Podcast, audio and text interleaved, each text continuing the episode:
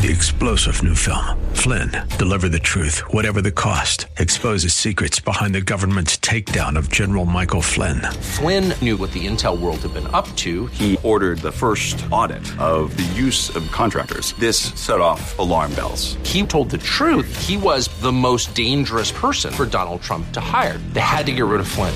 Flynn, deliver the truth, whatever the cost. Available now. Watch it today. Go to salemnow.com. Salemnow.com.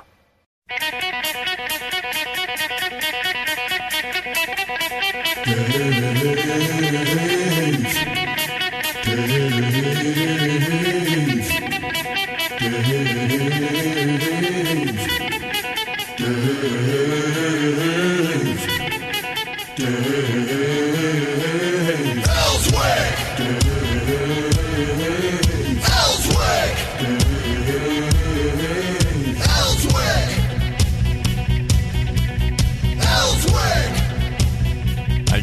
watching uh, Fox and Friends, catching up a little bit, and um, they said something that I was thinking about talking about a lot today, and that is Gayle King and uh, I forget who else was uh, up there, supposedly uh, trying to control this debate last night, and of course there's not really debates, okay, the way that they run them. They're not really debates, but it was terrible last night.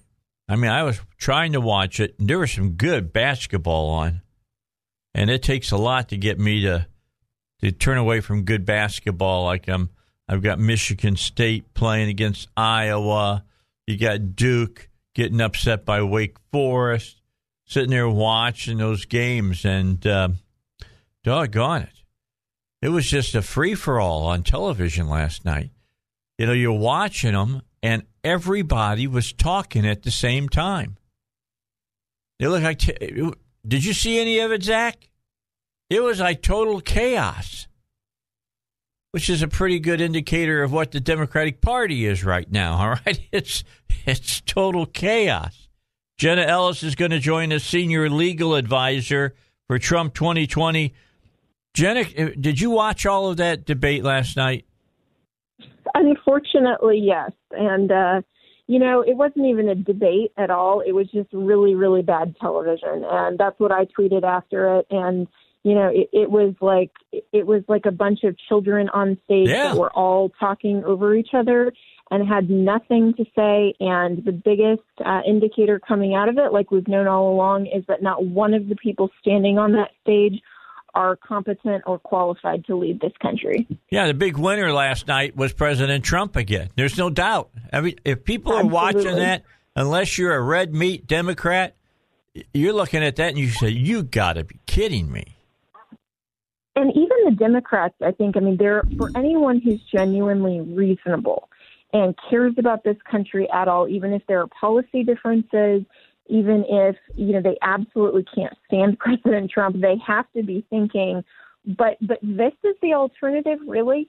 And you know, and we're seeing actually at the Trump campaign um, that because of all of the uh, the great fulfillments and accomplishments of President Trump, um, there are a lot of Democrats that are actually uh, pro-Trump now, which is Yep. which is so great because they're seeing that he is a president for all Americans, and I think that that was displayed even more last night. Yeah. Let's just for a moment think. You had last night the Democrats on stage in South Carolina looking like kids in a food fight, and you had the President of the United States in front of 120,000 Indians in India just wowing everybody. I mean, you can't get much much uh, difference than that.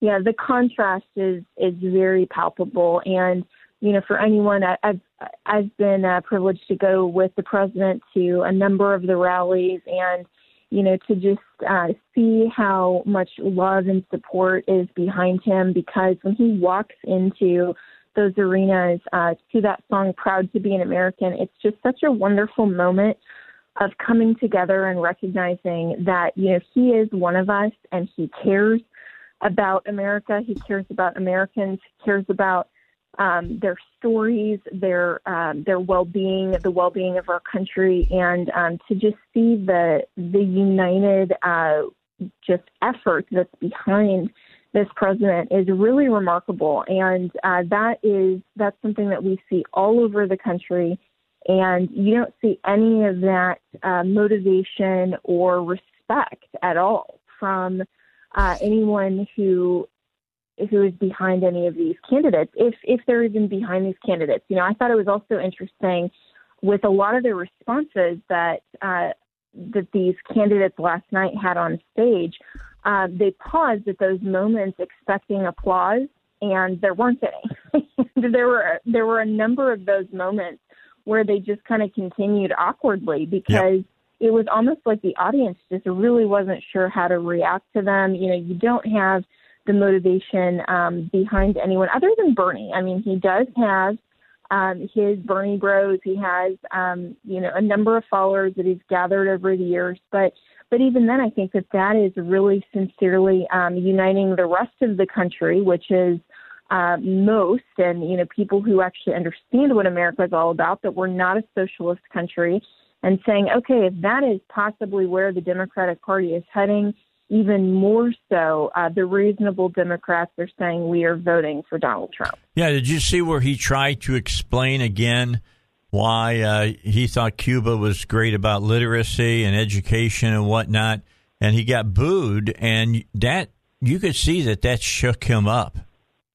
Yeah, yeah, and seeing that you know even on stage there in you know what should have been a um, a sort of home crowd. I mean, there in, in South Carolina, people are just are, are thinking, no, this is this is unreasonable, this is un-American, and this is not something that we're going to cheer for. And um, and good good for that audience for clearly indicating to him, you may you may need to reconsider here.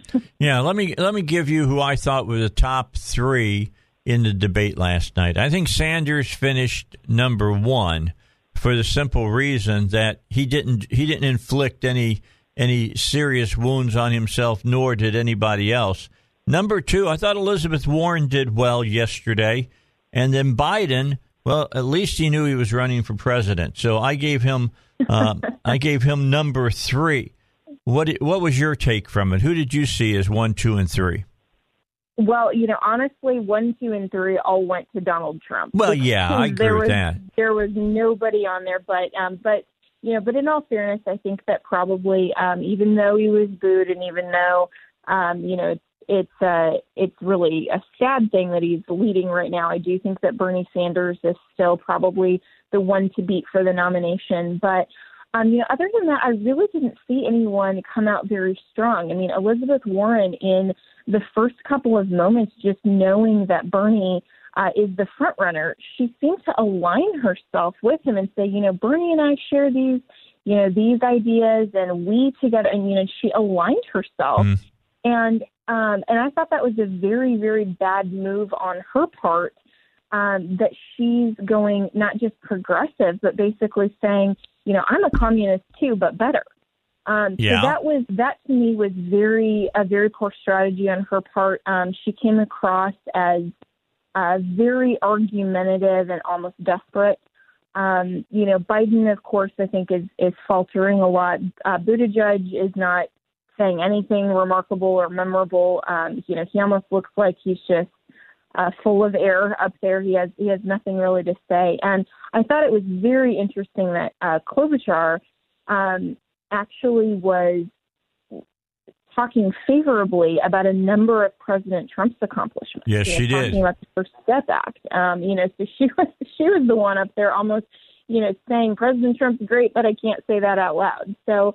Um, so I think the only one who actually did themselves any favors at all uh, was Bernie Sanders, and he's unfortunately probably the one to beat. And I don't know what the DNC is thinking right now, but they have to be panicking. Yeah, they have to. What do you take of the story?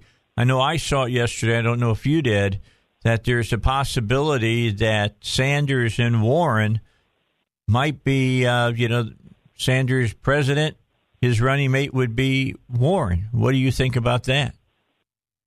Well, I don't think that that gets any um, any more votes necessarily for Bernie for the people who are not going to vote No. for an avowed communist, you know. And I think that there's always there's always a lot of chatter about, um, you know, oh well, will the two front runners unite and become this, you know, joint ticket?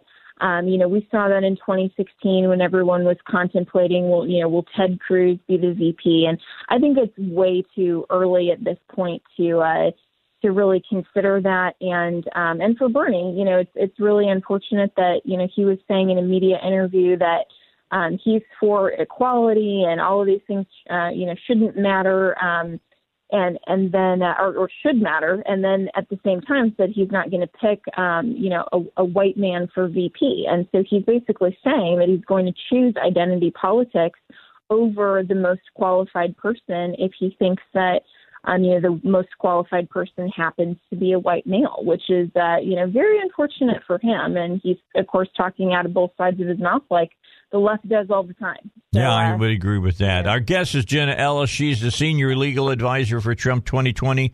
I got two more questions for her, and I'm going to let her go this morning. It's awful early, but the bottom line is this Who drops out after next Tuesday? What do you think? I've got my list. I have on here that Klobuchar is on life support right now. I believe Buttigieg is getting on life support. I think money's drying up for him as well. Uh, I guess the, the the four that I see surviving: Sanders, Bloomberg, Warren, and Biden. Bloomberg, only because he's he's uh, got the money to keep on going. Biden's going to be running on fumes. He ha- his money's drying up.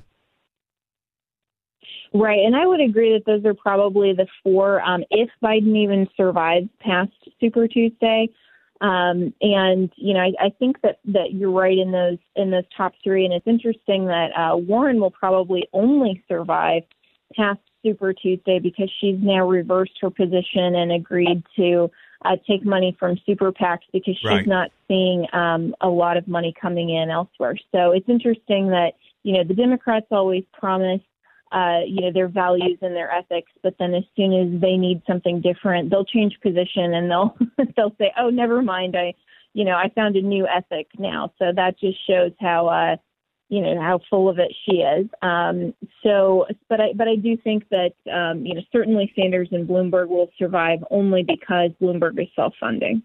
So let's say we get we get done, and and I believe Sanders is going to get the nomination, whether the Democrats want him or not. They're going to get stuck with him, and if that happens, down ticket could be a disaster for the Democratic Party, which means we might be able to strike and take back the House. That's the hope, and you know, especially as we've seen um, over the last two years, the do nothing Democrats, as President Trump always calls them, and how they have just continued to be the party of obstruction. Um, that would be the best possible outcome for this country, is uh, for the Republicans to retake the House so that we can actually get some things done on behalf of the American people and continue with uh, the country's agenda and uh, to not have any more of these you know, ridiculous um, impeachment inquiries over absolutely nothing.